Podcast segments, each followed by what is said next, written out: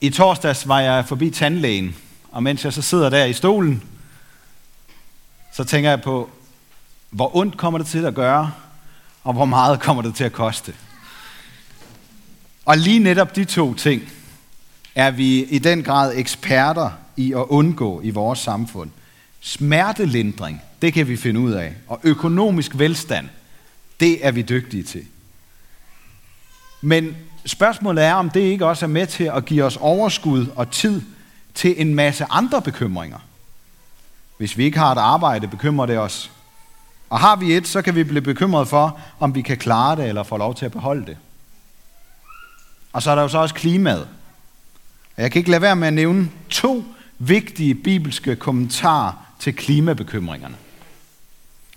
Jesus har sagt det tydeligt, at hver dag har nok i sin plage, og at jorden en dag vil gå under. Så det ved vi. Men i dag, der bliver vi gennem Guds løfte til Noah mindet om regnbuen, der på sin egen måde lover os, at hele verden aldrig igen vil blive oversvømmet.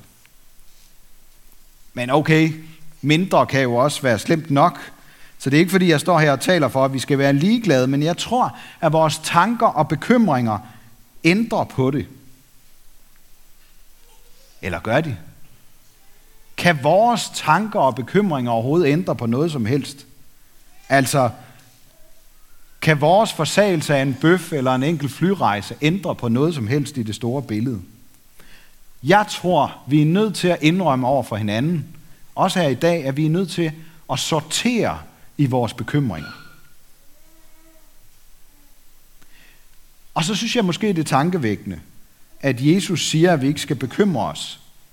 Når vi øh, måske ellers ofte oplever som kristne, det er der i hvert fald mange, der gør, at der bliver fået endnu flere bekymringer til, når man tror på jordens undergang og frelse eller fortabelse.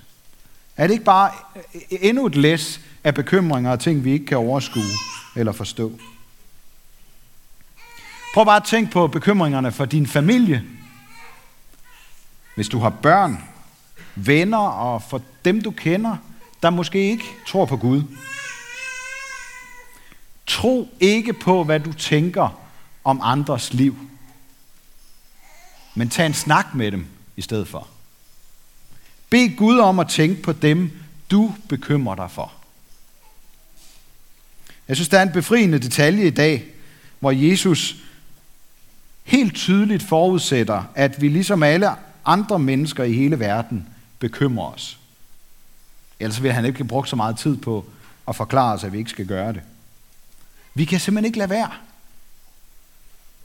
For heldigvis, så er vi som regel ikke fuldstændig ligeglade.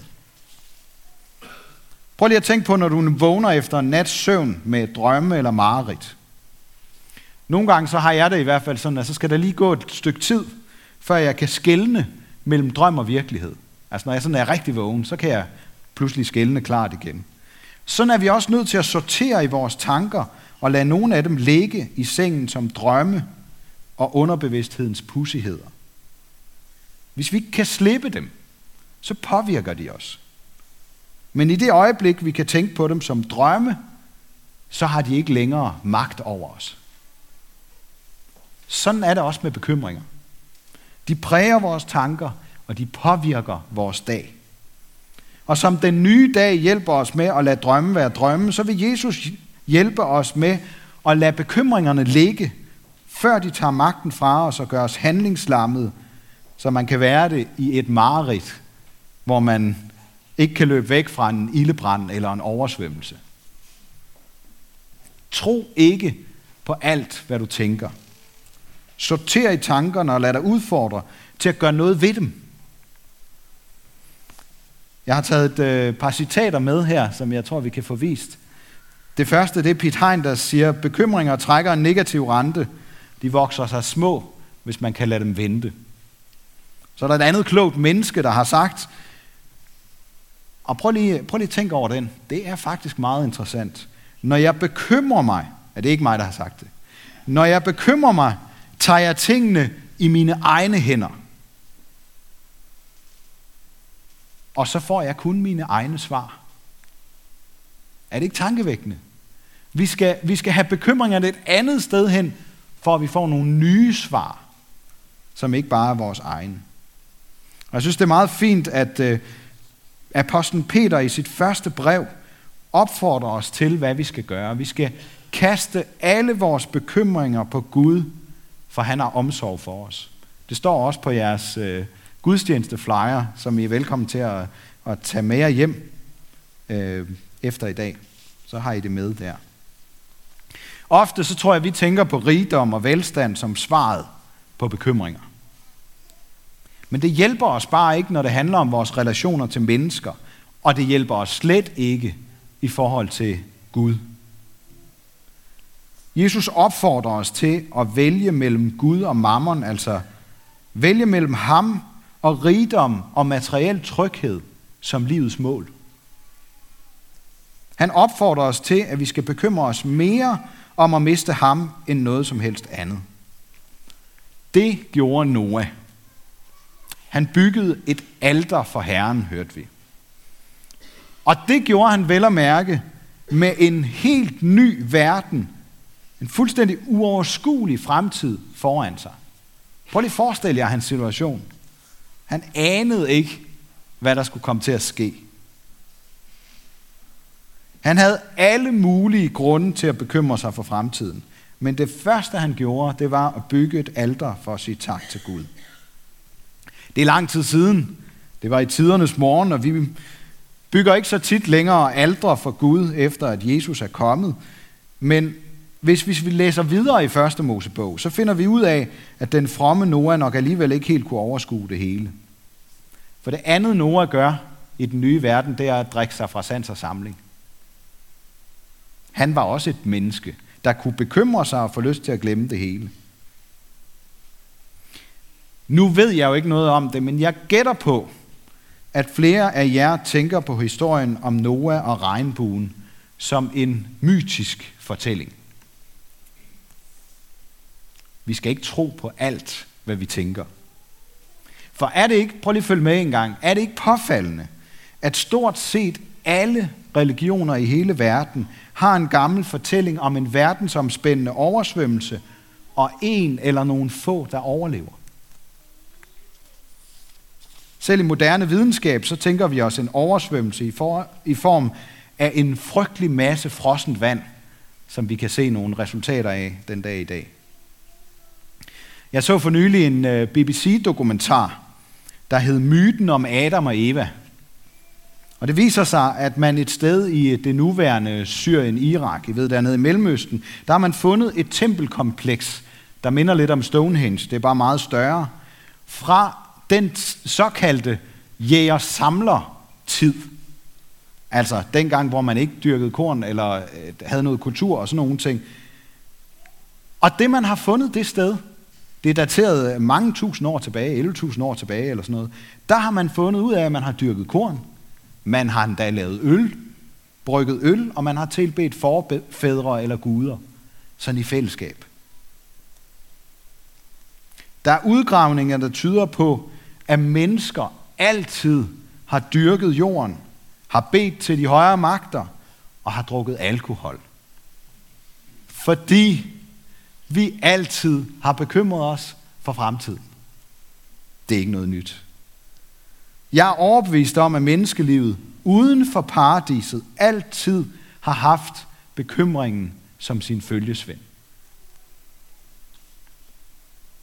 Om vi føler os hjælpeløse og fortabte, eller lige modsat rige og sikre, det er ikke afgørende for, om vi er det.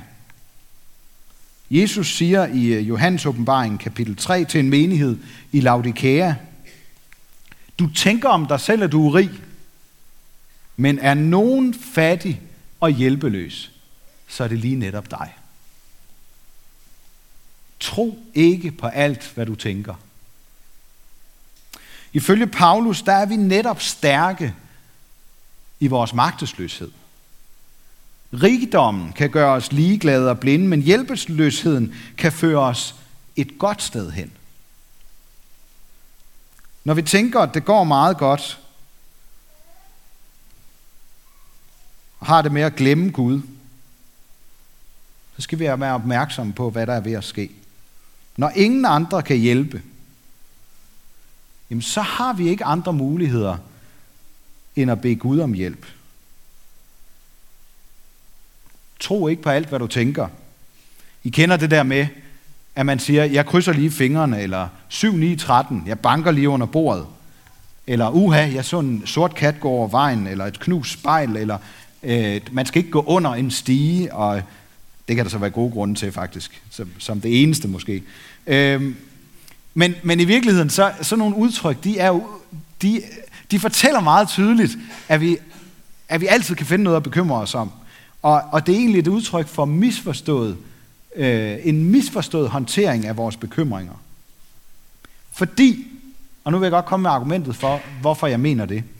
Fordi vores tanker ganske enkelt ikke er så stærke, at de kan vende skæbnen, mens vi står og tænker det.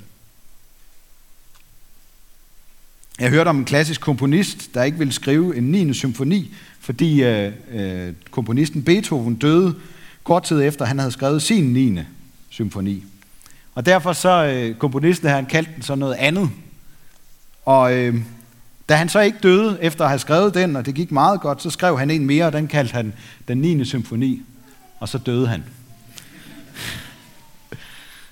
Tro ikke for alt, hvad du tænker. Okay, det er kun Gud, der ved, hvornår vi skal dø.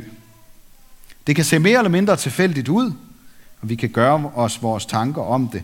Men det er ikke vores tanker og bekymringer, der afgør det. Jeg har en sætning her, som jeg gerne vil give med jer, som jeg tror, vi kan få vist her. Jeg var lidt inde på det til dåben. Tro ikke på alt, hvad du tænker, men tro i stedet for på, hvad Gud tænker om dig. Og det vil jeg gerne sige noget om her til sidst, som sidste del af prædikenen. Hvad Gud tænker om os. For det første, så ved Gud godt, at livet ikke er let. Hver dag har nok i sin plage, siger Jesus. Og derfor så har vi brug for ikke at bekymre os om mere end en dag ad gangen. Og bede om hjælp og tilgivelse hver dag, så vi kan begynde på en frisk. Gud ved også, at vi ikke kan lade være med at bekymre os. Og derfor så leder han vores tanker væk fra os selv og hen på fuglene. Og når vi har set det, set at han sørger godt for dem, så fortæller han, at vi er langt mere værdifulde for ham. Så værdifulde, at han hele vores liv lægger en ny dag til i rækken, mens vi ligger og drømmer og ikke flytter på noget som helst. Så lægger han en ekstra dag til. Det er den, vi nyder godt af nu, fordi vi er her. Og fordi han har skabt os, så ved han, at når bekymringen først har snedet sig ind på os som en lydløst krybende slange, så kan vi ikke få tankerne ud af hovedet igen. Og derfor flytter han igen vores blik hen på noget andet. Liljerne, som Gud også har skabt og gjort smukke, uden at de har gjort noget for det. Sådan vil han også gøre med os og behandler os som konger. Det er som om Jesus ved, at bekymringer udhuler vores tro på fremtid. Tro ikke på alt, hvad du tænker, men tro på, hvad Gud tænker om dig. Han ved om alt, hvad vi trænger til, og han vil sørge for os. Søg først Guds rige, så vil han fylde dit liv med mening. Og når vi så igen og igen bliver låst fast i vores tanker og bekymringer, så viser Gud os igen og igen det syn, som kan fjerne alle bekymringer. Han viser os, at han selv har taget bekymringerne på sig.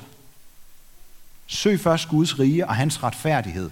Guds retfærdighed vil Gud vise os gennem sin søn Jesus, der døde på korset og tog al synd og ondskab og alle bekymringer for fremtiden på sig, og gjorde det tydeligt for os, at han vil os mere end noget andet, og at han vil give os en fremtid, hvor vi ikke, som vi ikke behøver at bekymre os for.